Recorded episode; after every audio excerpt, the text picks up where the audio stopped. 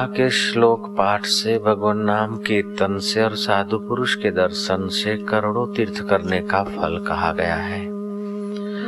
और आज का दिन तो पुण्य अर्जित करने में विशेष सहयोग देने वाला दिन है। आज के दिन तो गंगा यमुना का संगम होता है। प्रयाग में वहाँ भी लोग हज़ारों की तादाद में स्नान आदि करके पुण्य कर्म करते हैं। आज के दिन सूर्य नारायण को विशेष रूप से नमन प्रणाम आदि करते हैं। आज का दिन सूर्य नारायण का रथ उत्तर के तरफ़ चलने को दक्षिणायन की यात्रा पूरी करके उत्तरायण की तरफ़ चलने को होता है। आज के दिन आदमी उन्नत संकल्प करे तो फलीभूत होते हैं। आज के दिन देव दर्शन, देव पूजन, अतिथि सत्कार, संत दर्शन और पुण्य दान करके आदमी अपने हृदय को और धन संपत्ति को शुद्ध बनाते हैं।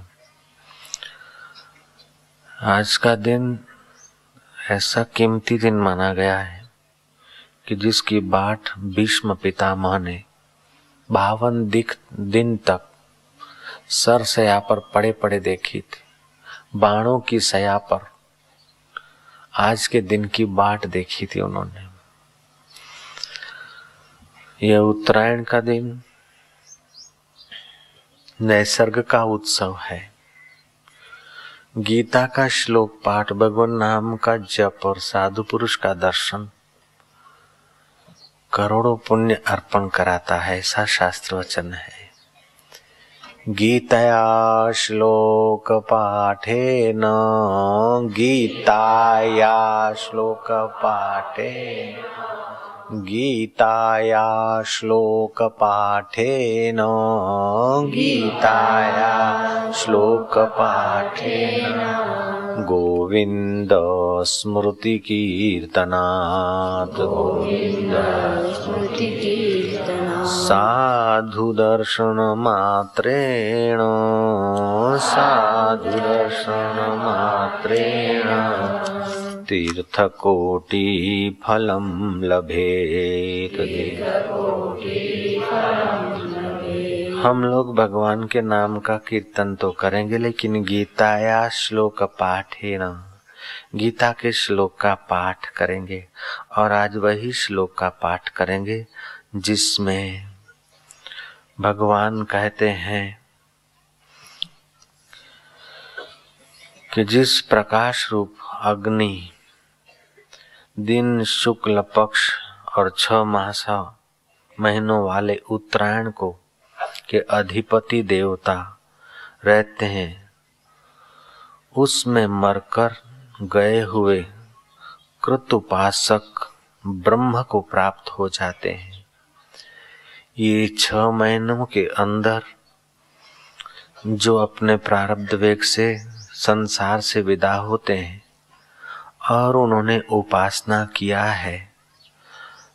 तो वे लोग ब्रह्म परमात्मा को प्राप्त हो जाते, मोक्ष हो जाता है। पिछले छह महीने के अंदर अगर कोई मरते हैं तो उपासना, भक्ति, सेवा आदि की है तो वे लोग चंद्र लोक तक पहुँचते हैं। आपको जो चंद्र दिखता है, वो चंद्र मंडल है। चंद्र लोक नहीं है। चंद्र मंडल विज्ञानी देख सकते हैं, लेकिन चंद्र लोक देखने के लिए सूक्ष्म आँख चाहिए। मरकर जीव चंद्र लोक जाते वो सूर्य मंडल से भी बहुत आगे है। उसी चंद्र मंडल से, चंद्र लोक से अमृत की किरणें बरसती है और उसी से औषधियाँ पुष्ट होती है। पोषणामी औषधि सर्वा सोमो भूतवा रसात्मक। ये जो वनस्पति, धन, धान्य, अन्न आदि, फल आदि पुष्ट होते हैं, उनको चंद्रमा के किरण चाहिए। और ये चंद्रमा के किरण जो बरसते हैं, वो चंद्र मंडल से बरसते हुए दिखते हैं, लेकिन आते हैं चंद्रलोक से। तो मरकर योगी चंद्रलोक में जाता है, भक्त साधारण उपासक। तो उसको चंद्रलोक के सुख वैभव, स्वर्ग आदि का सुख वैभव भोग कर फिर वापस आना पड़ता है। दूसरे जो योगी हैं, कृत उपासक योगी। ऐसे योगी उत्तरायण काल में, उत्तरायण के इन छह मासों का कोई मास हो जठरा प्रदीप हो, अग्नि देवता सबल हो शुक्ल पक्ष हो। और उन दिनों में अगर कोई कृत उपासक, अब ध्यान देना बात बहुत सूक्ष्म है, इसको सुनने से भी बहुत पुण्य होता है। आप कृपा करके खूब बारीकी से सुनना। ऐसा सुनने के लिए बहुत बहुत लोग परिश्रम करते। राजे महाराजे राजपाट छोड़कर जब देखते थे कि अंत में ठन ठन पाल होना पड़ेगा तो उसके पहले राजपाट को छोड़कर ऐसा सत्संग खोजने के लिए अरण्यों में भटकते थे। ये तत्व ज्ञान का सत्संग है, कथा नहीं है। ये ब्रह्म साक्षात्कार का सत्संग है। ध्यान से सुनने की ज़रूर कृपा करेंगे। एक होता है परोक्ष ज्ञान और दूसरा होता है अपरोक्ष ज्ञान। आही शरीर, ये इंद्रिया, मान, इससे अलग, उपदेश सुन सुन के आत्मा अलग है और वही मैं आत्मा हूँ, ऐसा तुमने मान लिया है। विश्वास तुम्हारा है। तुमको परोक्ष ज्ञान हो गया, लेकिन अनुभव नहीं हुआ तुमने ध्यान किया है, सेवा की है, सत्कर्म किए हैं और इस बात को तुमने माना है, फिर भी आपको परोक्ष ज्ञान है। तो परोक्ष ज्ञान वाले जो साधक उत्तरायण के पक्ष में अगर शरीर छोड़ते हैं तो वे लोग मरकर अग्नि लोग अग्नि अग्नि के अधिष्ठाता, अभिमानी देव मरकर उनके द्वारा। अग्निदेव की जितनी रेंज है, वहाँ तक लिए जाते हैं। बाद में दिवस के देवता। जैसे ये आश्रम है तो आश्रम का भी कोई मुखिया है? देवता का दो। नगर पालिका है तो नगर पालिका का भी कोई चेयरमैन है। अब ये तो स्थूल बंदे पुतले दिखते हैं, लेकिन वो पुतले, उनको देखना है तो सूक्ष्म। योगियों की दृष्टि से, शास्त्र की दृष्टि से ही देखना पड़ेगा। तो उत्तरायण के दिनों में, इन छह मास में से कोई मास हो और शुक्ल पक्ष हो, और कृत उपासक हो, दान, पुण्य, ध्यान, भजन किया हुआ व्यक्ति हो, ब्रह्म ज्ञान सुना हुआ हो, और उसमें उसका विश्वास हो, यकीन हो, लेकिन साक्षात्कार नहीं हुआ।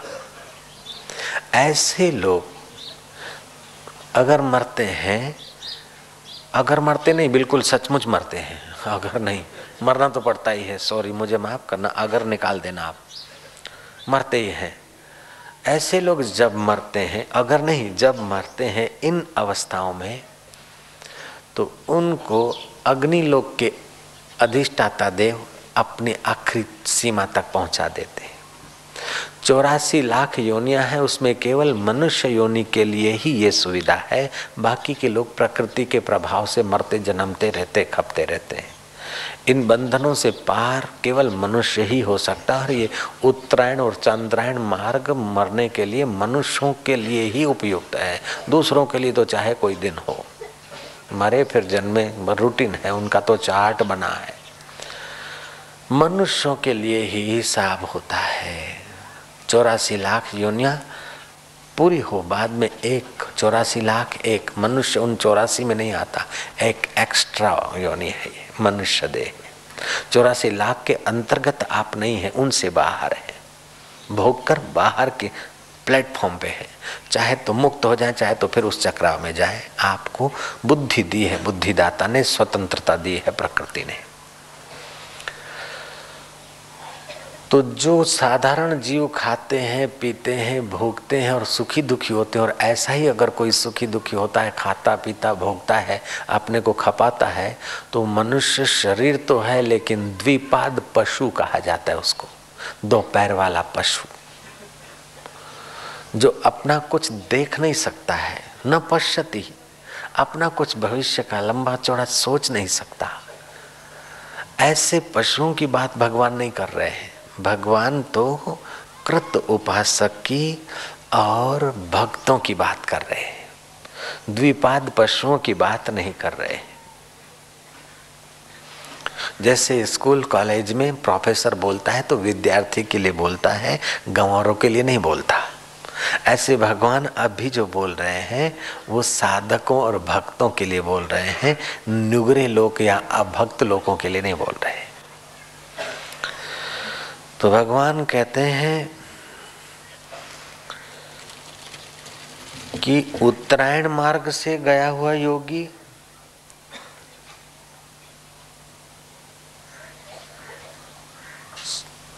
अग्नि देवता की रेंज से फिर दिवस के देवता को सौंप देता है। दिवस का देवता अपनी रेंज से फिर उसको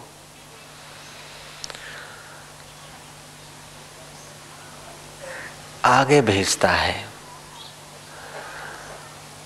सूर्य की रेंज में और सूर्य लोक का देवता, उसे फिर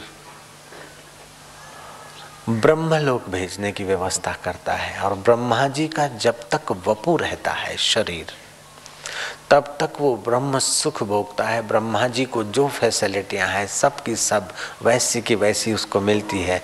केवल सृष्टि करने का सामर्थ्य नहीं, बाकी की सब सुविधाएँ। जैसे आश्रम के गुरु, आश्रम के मकान में, आश्रम के भोजन में, आश्रम के दूध में, जैसे गुरु का हक होता है और खाते पीते हैं, वही दूध शिष्य को मिलता है, वही छाछ, वही खान पान, रान। लेकिन आश्रम का वट हुक्म गुरु को ही करने का अधिकार है, शिष्य केवल सुविधाओं का अधिकारी होता है ऐसे ही ब्रह्मा जी के पास वटुकम है सृष्टि करने का, बाकी के जीव ब्रह्मा जी के सुख में साझीदार हो जाते हैं। अगर वहाँ नहीं रहने की इच्छा है, ब्रह्मलोक पहुँचे, लेकिन ब्रह्मा जी का वपु विलय हो, तब ब्रह्म में लीन हो। इतना इंतज़ार न करना हो तो ऐसे लोग ब्रह्म सुख भोग कर स्वर्ग आदि का राउंड मारकर फिर आकर जन्म ले सकते हैं। लेकिन उनके लिए कोई बंधन नहीं है। लेकिन जो दक्षिणायन मार्ग से जाते हैं, उनको ब्रह्मलोक नहीं है और उनके लिए जन्म लेना अनिवार्य है। अब इस श्लोक को आप लोग उच्चारे, भगवान के श्री मुख से निकले हुए वचनों को दोहराएँ।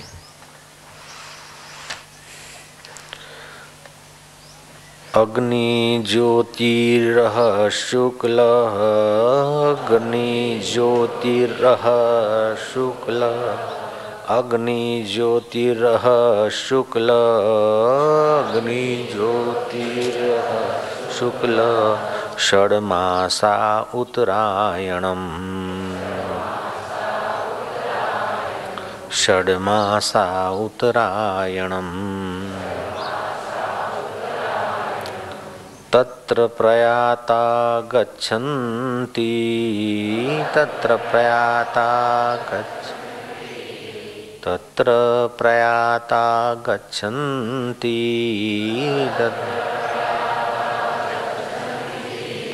ब्रह्म ब्रह्म विदो जनाः। ब्रह्म ब्रह्म विदो ब्रह्म ब्रह्म विदो जनाः। जिस मार्ग काल में प्रकाश स्वरूप अग्नि, दिन, शुक्ल पक्ष और छह महीनों वाले उत्तरायण के अधिपति देवता रहते हैं, उसमें मरकर गए हुए कृत उपासक ब्रह्म को प्राप्त हो जाता है। एक होता है अर्ची मार्ग और दूसरा होता है धूम्र मार्ग। अर्ची मार्ग के देवता, अग्नि देवता फिर जीव को अपनी रेंज से बाहर दिवस के देवता को देते और दिवस का देवता शुक्ल पक्ष के देवता को देता है और शुक्ल पक्ष का देवता उत्तरायण के देवता को देता है। उत्तरायण के बाद छह महीने तक के जो भी महीने में आपका शरीर शांत हो तो उत्तरायण का देवता उसे ब्रह्मलोक में सौंप देता है। जो धूम्र मार्ग से मरते हैं, रात्रि की मृत्यु हो, कृष्ण पक्ष हो दक्षिणायण पक्ष हो तो ऐसे लोग पुण्यात्मा तो हैं, लेकिन ऐसे लोगों को धूम्र मार्ग से जाना पड़ता है। वो धूम्र मार्ग में रात्रि का देवता कृष्ण पक्ष के देवता को सौंप देता है। जी और कृष्ण पक्ष का देवता दक्षिणायन पक्ष के देवता को सौंप देता है और दक्षिणायन पक्ष का देवता चंद्र लोक में उसे भेज देता है। चंद्र जो तुमको दिखता है वो नहीं, ये चंद्र मंडल है और वह चंद्र लोक है जहाँ लोक रहते हैं। इस चंद्र में लोक नहीं रहते हैं, इसलिए ये चंद्र मंडल है और पृथ्वी के बहुत नजीक है। लेकिन सूर्य से भी आगे चंद्रलोक है। वहीं से अमृत बरसता है और औषधियाँ पुष्ट होती है। उसी चंद्रलोक से अमृत आता है। इसके द्वारा ये सब स्टेशन हो सकता है, लेकिन मेन स्टेशन चंद्रलोक है।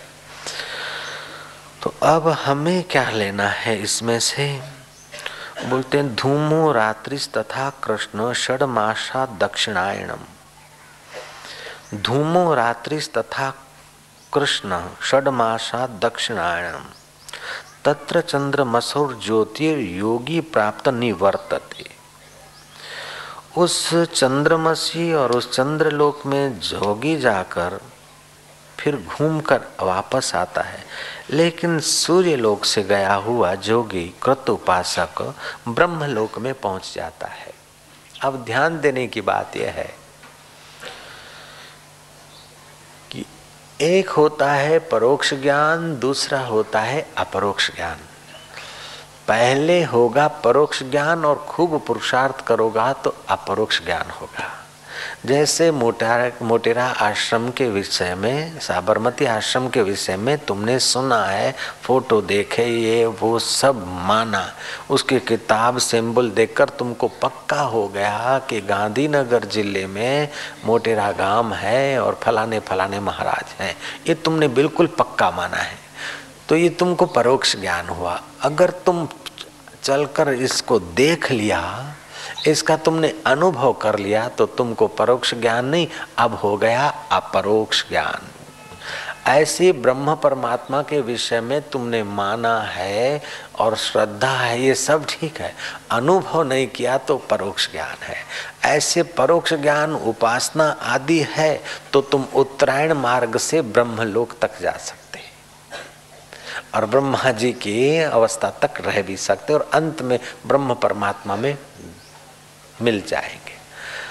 दूसरा है जिसको अपरोक्ष हो गया है, उस पुरुष को मरकर, अथवा उत्तरायण का, शुक्ल पक्ष का उसे इंतज़ार नहीं करना है।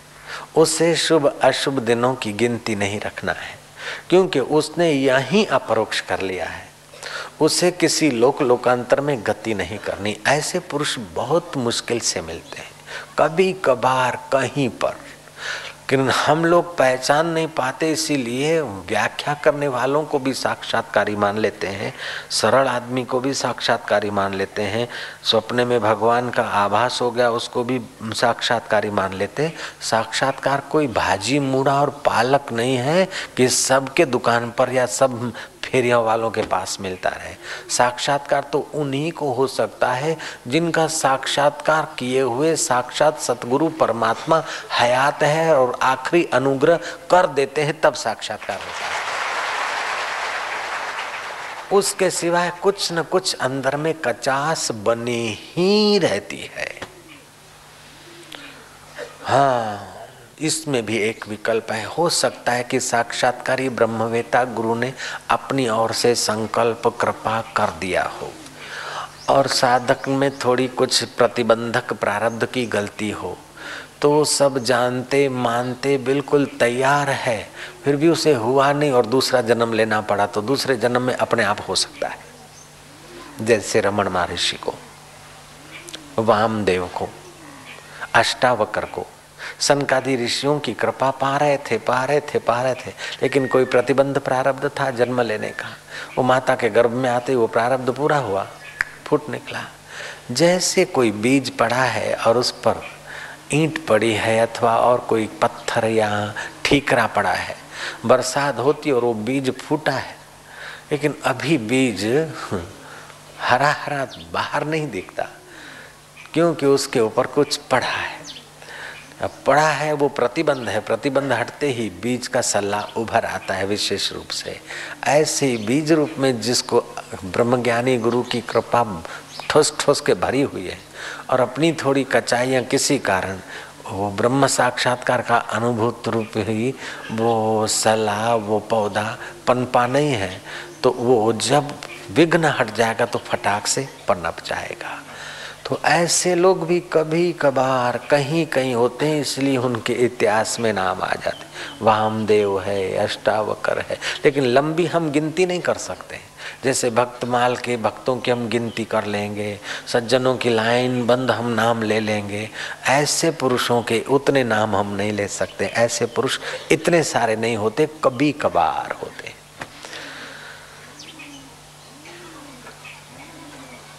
इस उत्सव को भारत देश में अलग अलग ढंग से मनाते हैं।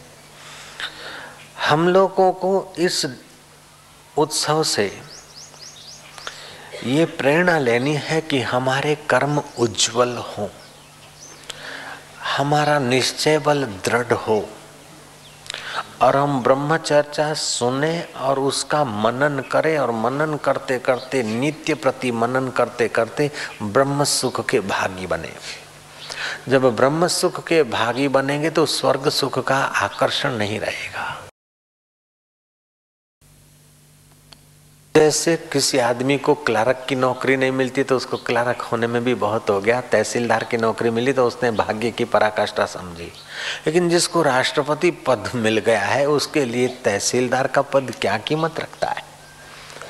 ऐसे ही जिसको आत्मपद की प्राप्ति हो गई, उसके लिए स्वर्ग या तो ब्रह्मलोक कोई विशेषता नहीं रखता तो हमें तो अपनी ओर से संकल्प ऊँचा करना चाहिए। ચલો થાય એટલું કરી લઈએ પછી જોયું જશે નહીં કરવું જોઈએ એટલું કરી નાખીએ પછી જોયું જશે जितना हो सके उतना चल लें नहीं जितना चलना चाहिए उतना चल डाल नहीं तो रात्रि हो जाएगी अथवा दोपहर के ठंडे पर जितना चलना जरूरी है उतना चल दे पथिक तो पहुंच जाएगा अगर तू ढीलास रखेगा तो फिर दोपहर को गर्मी होगी और रात को अंधकार में भटकना पड़ेगा इसलिए हमें इन उत्सवों, पर्वों से और इन सत्संगों से सीखना है कि हमें जो कुछ काम करने के लिए मनुष्य शरीर कीमती मिला है, मति मिली है, श्रद्धा मिली है तो जो काम करने के लिए आए वो कर डालें। बीच में निकम्मी, निगुरी इच्छाएँ, वासनाओं को पोषने के चक्कर में ना पड़े। जो मिला है, वो भी छूट जाएगा तो दूसरी क्या इच्छा करें? देखत नैन चलो जग जाई का मांगू कछु स्थिर न रहाई। देखते देखते ये जगत की चीज़ें नष्ट हो रही है, जगत पसार हो रहा है तो हम क्या मांगे? प्रभु, हम तुझी से तेरा अनुभव ही मांगते हैं, तुझी से तेरा साक्षात्कार ही माने, मांगते हैं, तुझी से तेरी और मेरी दूरी मिट जाए, यही कृपा मांगते हैं।